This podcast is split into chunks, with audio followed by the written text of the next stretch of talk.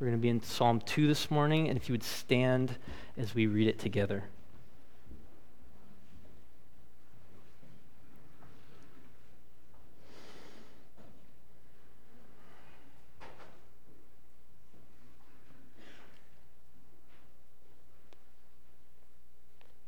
Psalm two, starting in verse one. Why do the nations rage and the peoples plot in vain? The kings of the earth set themselves together and the rulers take counsel together against the Lord and against his anointed, saying, let us burst their bonds apart and cast their cords from us.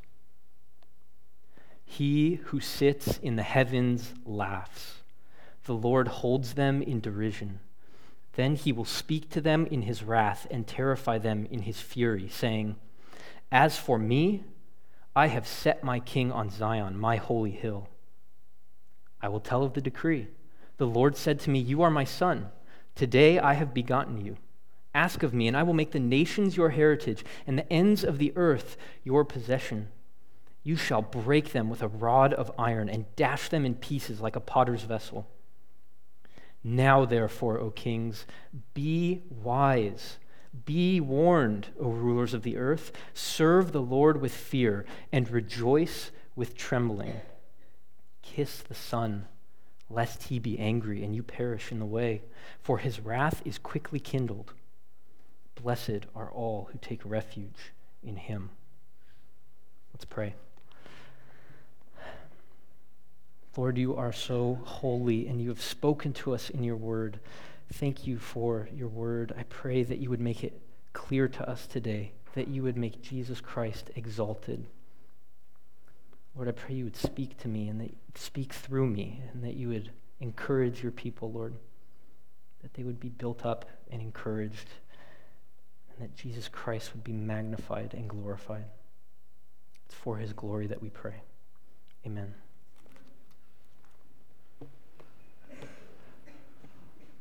The nations are raging today, are they not? They are. They are. As I did some research to for this, I was looking at all the headlines and stuff, and it was almost overwhelming. I couldn't boil it down, but we all know that last Wednesday, fourteen people were shot in San Bernardino, and a few weeks before that, one hundred eighty lost their lives in a series of attacks in Paris, and Mexico's in a massive drug war. South America is Much of it is in a drug war and in unrest. Syria is, is in unrest as well. Africa has conflicts all over it. And here, here in America, we live under a government that just this past summer gave approval to, to so-called same-sex marriage. And that since nineteen seventy-three has murdered fifty-seven million children who were in their mother's wombs. But this psalm, this psalm helps us today. This psalm answers for us today the questions, why? What is behind this? What is really going on here? And it also helps us answer, answer questions that come up like this. The New York Daily Times, uh, small newspaper out of New York, had a had an article called, the headline was, God Isn't Fixing This. And the whole article was to shame those who tweeted and other social media about our prayers are with the people in San Bernardino. They were shaming them for that. And so we have to have the answer. When they turn to you and they say, where is your God now? Where is he now? And this psalm helps us. This psalm answers that question. And this psalm shows us that it's nothing new. It started in the garden. It started with sin, and then we see at Babel the first time that a bunch, all the men on the earth bunched themselves together and said, let's make a name for ourselves. And it carried all the way through up to the cross, where it was shown in its pinnacle of putting the Messiah to death. And it's going to continue until Jesus returns and all the nations gather against him, and he will slay them with a word. And he will make all things right in the end. All things right. So what this psalm is really about, what today is really about, is who is in charge, who is ruling, and the foolishness of rejecting God's authority, the absolute insanity, the foolishness of rejecting God's rule. So let's look at some background. The psalm breaks up really nicely. It breaks up into four parts. So if you look in your Bible, verses one to three will be together, and then there's probably a break in between verses four to six. And then another break, and then you have seven through nine, and then a break, and then ten through twelve. So it breaks up really nice. You've got these four, four sections, and the psalm is what's called a royal psalm. So the kings of David, the Davidic kings, would sing this at their coronation when they were getting crowned. They would sing this psalm. So it's a royal psalm. It was written by David, and we know that because Acts tells us. So it's also David's companion to Psalm one. So in Psalm one, you've got the way of the righteous man and the way of the wicked man. And then in Psalm two, the way of the righteous nation and the way of the wicked nations. So it's the companion to Psalm one. It's a royal psalm, but it's more than that. It's a messianic psalm. And here's what that means. It's one of very few psalms where David is actually pointing forward to the Messiah that would come, the Savior that would come, the ruling king that would come. And so in the psalm, you get the four scenes. The four scenes look at this. They look at one through three is the rebellion of the nations, the nations rebelling against God. The next three that we'll be looking at would be the absolute authority of God. What does God think of all this? What does Yahweh say about what is going on here? And then verses seven through nine, the anointed king steps forward and speaks. And then ten through twelve, the Holy Spirit, through the psalmist, warns us. He gives us a warning. So let's get right into it. It's a fun psalm. So one through three, the rebellion of the nations. Why do the nations rage and the peoples plot in vain? The kings of the earth set themselves and the rulers take counsel together. David uses words and phrases that show us that it's not just right then that he's talking about, it's generally. Why do the nations continually rage? It's the picture of a pot that's boiling over on your stove. They're boiling and they're bubbling and it's bursting the surface. Why are they continually raging? And why are the peoples continually plotting in vain? He's mystified. Why? Why are they rejecting God's authority? This is a war for authority. And what's the answer that he gives? Number one, they rage because they hate God's rule. Look at verse three. This is what they're saying. Let us burst their bonds apart and cast away their cords from us. When you look at Lord right before that, it's all caps, right? L O R D caps. So Yahweh, the covenant name of God, that's what that stands for. So who are they raging against? Against Yahweh and against his Messiah, his anointed, and they want to cast off their cords. They rage because they hate God's supreme rule. It's like this. It's like when you walk your child across the street and you hold their hand, right? So that they don't run out into traffic and get hit. But what does the kid do? They're trying to wrench their hand out of your hand, right? They they they don't understand. They think that what you're trying to do is somehow steal their joy by not letting them run around. And all you know is in your brain that I don't want my little child to run out in the street and get smashed by a car. And the nations are just like these foolish children. They see God's commands. They see God's rule as if, as if it were something oppressive. And they try to cast off the bonds. And what do we sing in our culture? It doesn't get them freedom. It gets them slavery. It gets them slavery. The new, so they rage against God's rule, and then the New Testament gives us further light on this. They don't just rage because they hate God's rule. They rage because there's a different spirit at work in them. Ephesians two, it's describing Christians before they were saved, and it says, "You were dead in your trespasses and sins in which you formerly walked, according to the course of this world, according to the prince of the power of the air," that's Satan, "and of the spirit that is now working in the sons of disobedience." If you're a Christian, you have the Holy Spirit living in you, no? That is what makes you a Christian. The Holy Spirit is living inside of you. And yet, what this shows us is that there is another spirit at work here. It is deeper than just that the nations are raging against God because they hate him. They rage because you're seeing the play out of Satan's rage against God. Satan's rage against Yahweh and against his Messiah. So they rage because they hate God's rule. They rage because the spirit of Satan is at work in them. And as an aside, number three, this hatred and rage is normal. It looks like in our day we might be moving more towards normal Christianity in our nation. And I say normal because the last fifty, sixty years of general goodwill towards us is a massive anomaly in church history. And even geograph- geographically, if you look around the world, it is an anomaly. And I want us to be prepared, to be ready, so that, like we just heard about two weeks ago from, from Pastor Mike, that we, like the apostles, would rejoice to be counted worthy to suffer for the name. That we would love our enemies and pray for those who persecute us. That we would love them, and that we would not be surprised at the fiery trial when it comes. That's what Peter says. That we would not be surprised. So they rage because they hate God's rule and because there's a different spirit at work within them. Okay, see, number two. Now we move to God. What does God think of all this? What does God think of the shootings and the terrorism and the laws that go completely against his? What does he think? He who sits in the heavens laughs. The Lord holds them in derision.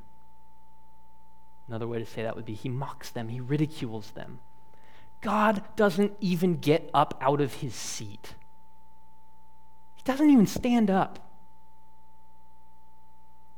If you gave all the nations ten thousand years to gather together and plot against him, he wouldn't even have to stand up. He has only to speak the word of his mouth, and they will fall. God is absolutely in control. What is God's response? Laughter, the same way you would laugh at a group of first graders that got their squirt guns and tried to go take on the U S military. Come on. He laughs. And he laughs because he's so in control. Number one, he knows all. You know when you click your computer, and if you have the Mac, you get the little pinwheel, and if you have the Dell, you get the little and it sits there, you click, and and then after a while, you get bored, and so you click it twenty times, and then your computer crashes, right? That is not what God is like. God has all knowledge at all times immediately. He doesn't have to go retrieve it. He knows eternity past to eternity future and everything in between immediately. His wisdom and his knowledge is so massively incomprehensible, we can't even begin to fathom it. He knows every blade of, blade of grass, every thought that's gone through your heart, every hair that's growing on your head. He sees every snowflake that's fallen in the farthest reach of the Antarctic, and he's named them. I mean, what? What kind of knowledge are we dealing with? Infinite. Nothing escapes it. Nothing has ever escaped it. Nothing will. He knows everything. He knows everything. Not only does he know it all, he controls it all. Not a single bullet has left a single gun apart from his will. He controls it. Yes, he hates evil, but he controls it. He is in total and complete rule of the entire universe. Some of you have heard R C Sproul say there's not a maverick molecule in the universe. That's absolutely right. Not a single atom. God says to the sea, you come this far and no further, and it comes that far. He says to the mountains, you go this high and they go that high. Exactly. Nothing is outside of his control. Nothing frazzles him or surprises him or slips his mind. Total control. He knows all. He controls all. And his rule is inescapable. You go to the deepest ocean, he still rules. You go to the highest peak of the highest mountain, he still rules. You go to the furthest reach of space in the farthest galaxy that we can find, he still rules. You go to heaven, he rules. You go to hell, he rules. The devil doesn't rule hell. God rules hell. He rules the visible, the invisible. His reign is supreme. It's supreme. Daniel four thirty-five, all the inhabitants of the earth are accounted as nothing, and he does according to his will among the host of heaven and among the inhabitants of the earth. And none can say to, stay his hand or say to him, what have you done? Psalm one fifteen three, our God is in the heavens, and he does all he pleases. And So verse five, then he will speak to them in his wrath and terrify them in his fury, saying, as for me, I have set my king on Zion, my holy hill. This supreme God has chosen a man to rule, a king to rule, a Messiah who will have his authority. And we're going to hear from that Messiah. What does he say? Verse seven. When I first read through this, this didn't catch my eye, but I want you to catch something here. I will tell of the decree. We've been in third person the whole time. He sits on in the heavens. He will speak to them. He will terrify them. And now all of a sudden, I? So this is really important in our Bible study because, well, okay, so we know that David wrote the psalm. So this could be David speaking. Does David, is David referring to I? I, David, will tell of the decree? Or if you've been a believer, you probably read this and think, gosh, that sounds like Jesus. So an important note on Bible study, we often ask, what does this mean to me? And not to be too blunt, but that is a meaningless question. It doesn't matter what it means to me. It matters what it means. What does it mean, period? What did it mean to the original author? What did David mean when he wrote it? That's important. What did David mean? So who is speaking? We've got to answer this question, and I, we could go way off. I don't want to go way off. I want to give you three, three reasons why I think this is the Messiah stepping forward and speaking. This is Jesus Christ stepping forward and speaking, and here, here's why. Number one, no king was ever promised the nations or the ends of the earth, nor to rule the nations with an iron rod.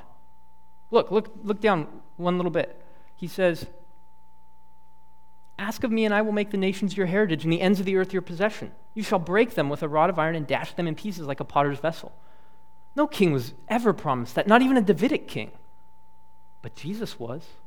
Revelation two twenty-seven, Jesus is talking about Christians, about believers, that one day says, the one who conquers and who keeps my works until the end, to him I will give authority over the nations, and he will rule them with a rod of iron, as when earthen pots are broken in pieces, even as I myself have received authority from my Father.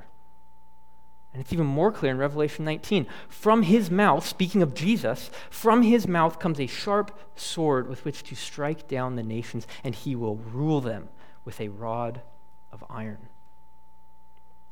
Reason number two, God doesn't ever instruct us to take refuge in human kings, but he does here. It, it, he doesn't ever tell us to take refuge from his wrath in, a, in any human.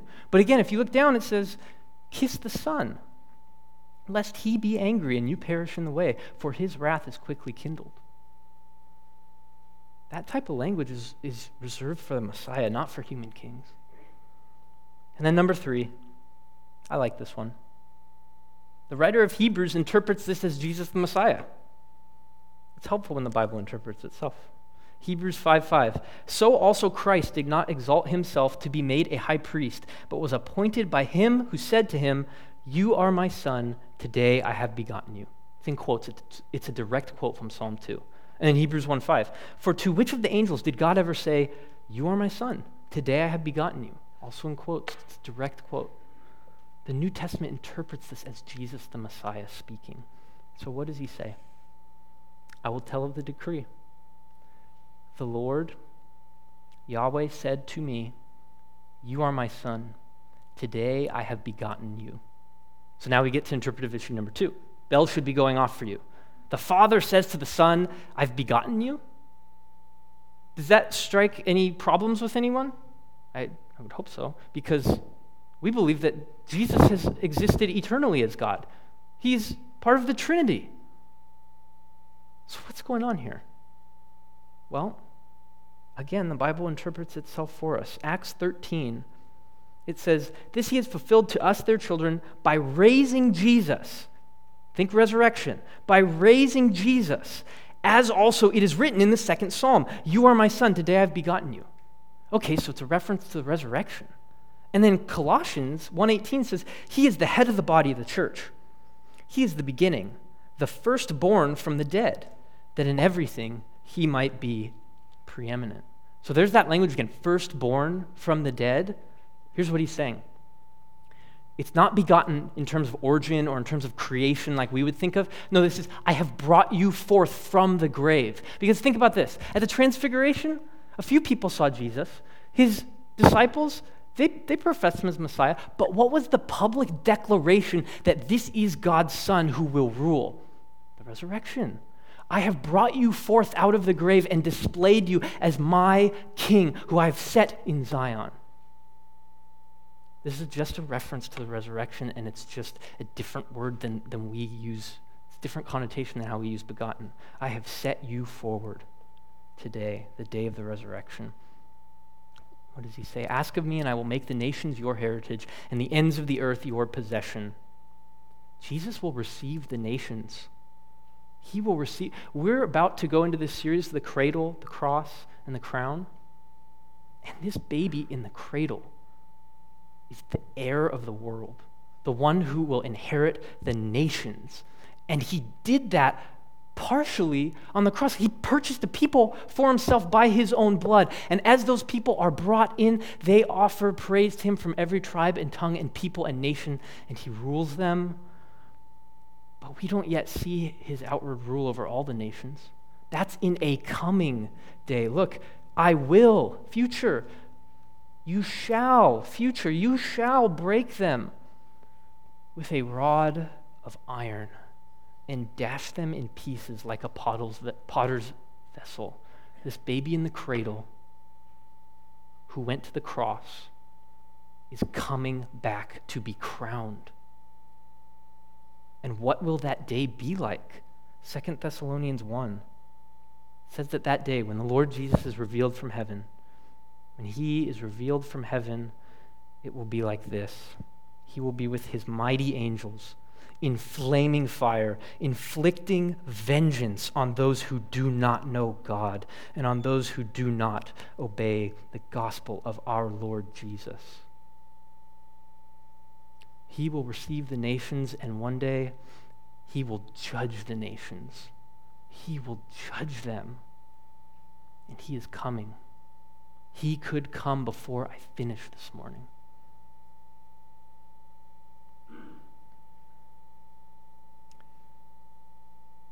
So we've heard from the Father. We've heard from his Son, the King, the Messiah. Now we hear the Spirit warning us. The Spirit carried along the prophets as they spoke. This is the words of the Spirit coming through the psalm writer. It's a major break, major break. Now, therefore, this is the turning point. Now, therefore, O kings, be wise. Be warned, O rulers of the earth. This is the first of three couplets that he gives. Be wise, be warned. Literally, let yourself be instructed. Wise up. Stop being so hard-headed. This is incredibly gracious. The Lord could have judged them then, right then, but he gives a warning. Our God is kind. Our God is kind. Now, therefore, O kings, be wise, be warned, O rulers of the earth. And what are we to do? If we want to submit to this, if we want to take his warning, to heed his warning, what do we do? Serve the Lord with fear and rejoice with trembling. We don't talk like that very much anymore. Serve with fear, rejoice, and tremble. But that's how God speaks. That's how the psalmist speaks. That's how our gatherings should be. Not trembling because he might fly off the handle at us. That is not our God. But fear because he is terrifying and his wrath is powerful. But we rejoice. If you would be wise, serve the Lord with fear and rejoice with trembling. Kiss the Son. All this is is the idea of, in the old days, you would kiss the feet of a ruler that you were in submission to, or the, the, the ring, the signet ring. This is the idea of kissing the Son in homage, in honor, in submission. That's this whole warning. Submit to his rule. Submit to the rule of God's Messiah. And that's what we said the whole point of the psalm was, the foolishness of rejecting God's authority. Kiss the Son, lest he be angry, and you perish in the way, for his wrath is quickly kindled. Blessed are all who take refuge in him. So I want to apply this to three types of people. There are three, we could cut you up in all sorts of ways, divide the room in all kinds of ways, but really there are three types of people in here. There are Christians. There are those of you who profess to be Christians but do not know the Lord. And then there are those of you that, that do not know the Lord, do not trust in this Messiah. I don't want anything to do with your Jesus. And so first, to Christians, to those of you who have submitted to the rule of this king,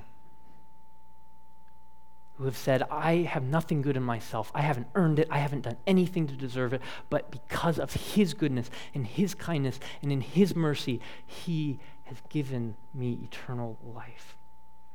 To those of you, number one, keep killing rebellion in your own heart. Keep killing rebellion in your own heart. When God saves you, he overcomes our hard heart. He over he overrules our rebellion, and yet there's still remaining bastions of pieces of us that are fighting against him, right? Even in the smallest things. Keep waging war against the sin in your own heart. And let his rule filter down into everything. In junior high, we talk about this. And we do a silly analogy, but it's helpful. I want to be able to give an answer to why I brush my teeth with a biblical principle. I don't want to do it because I live in the first world and that's what we do here and it's the right thing to do. Less dental bills. No, I want to do it because, maybe because I love my wife and I don't want her to have to smell stinky breath. And that's silly, but it helps us understand I want every, every ounce of my life to be governed and ruled by this God. I want my sleep patterns and my what I do and what I say and what I think and yes, even my hygiene to be governed by Jesus Christ and by his word.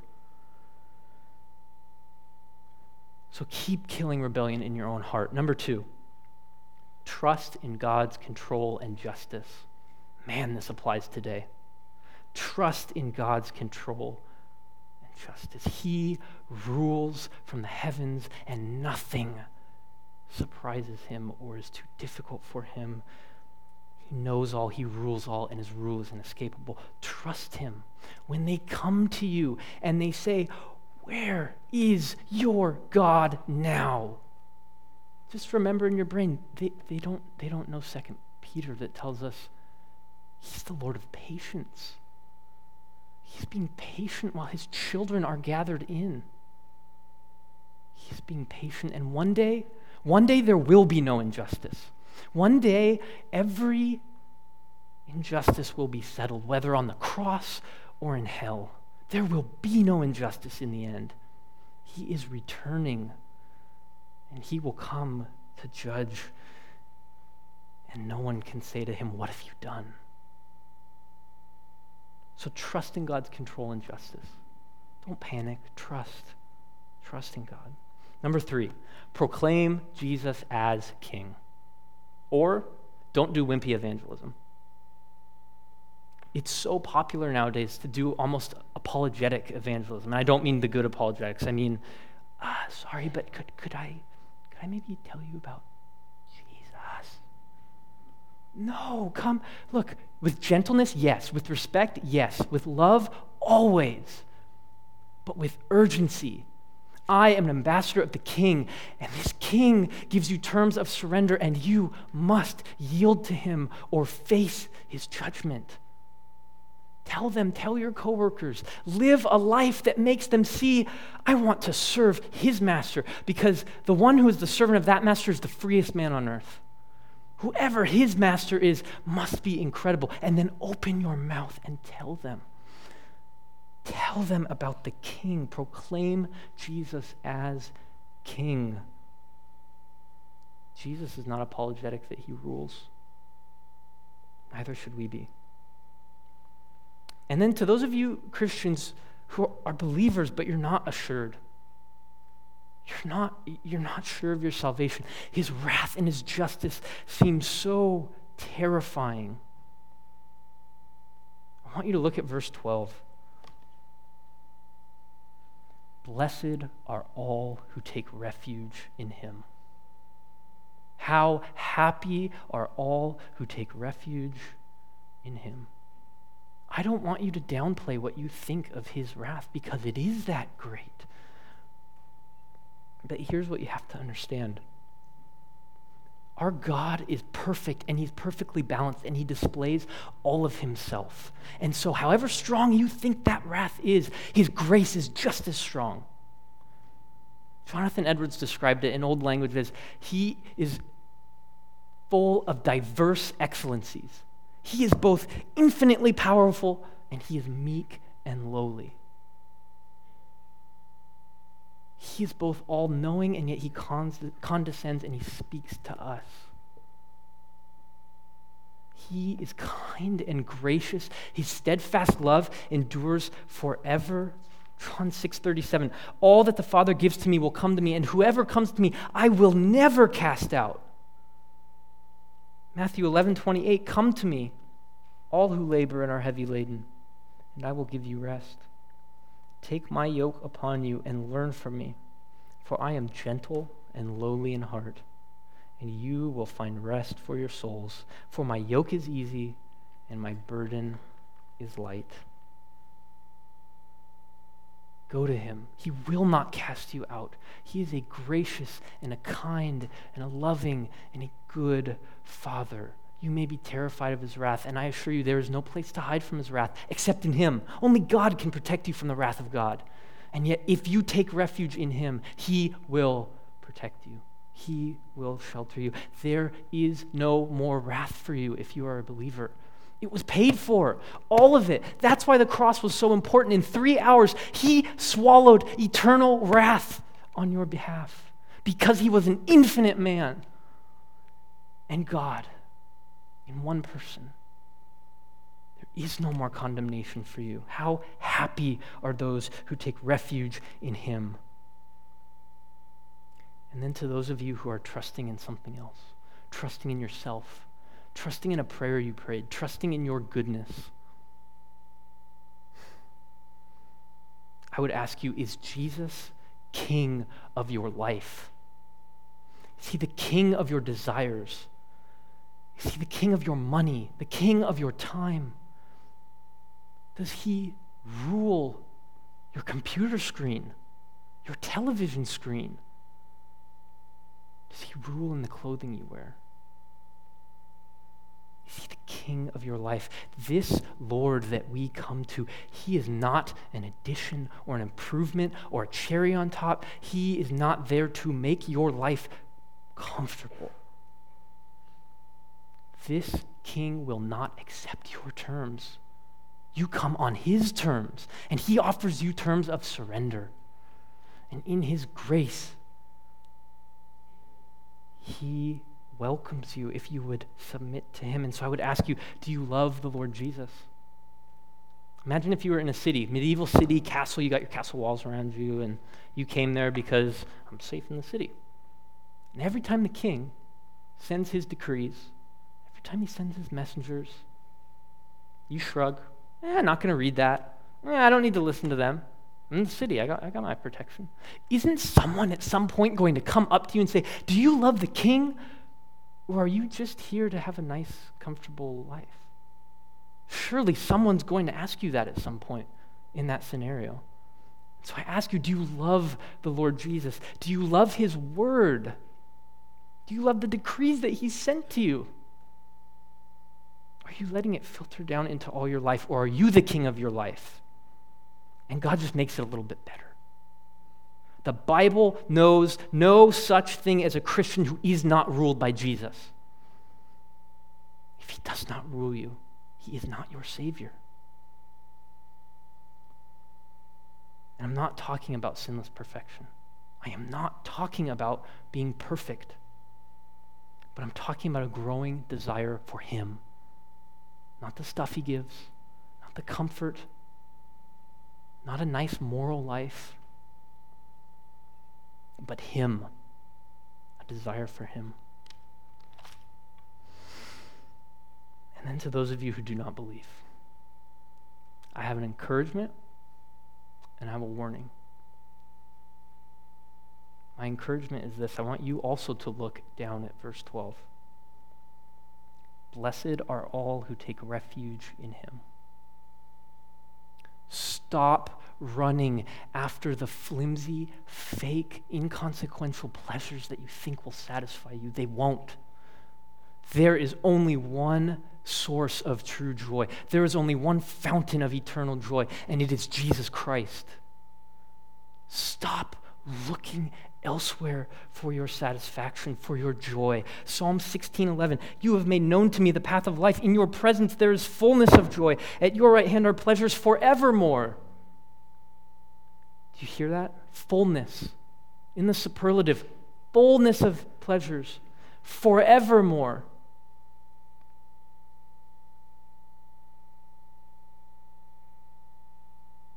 There is true joy to be had. Stop rejecting it. Stop rejecting it.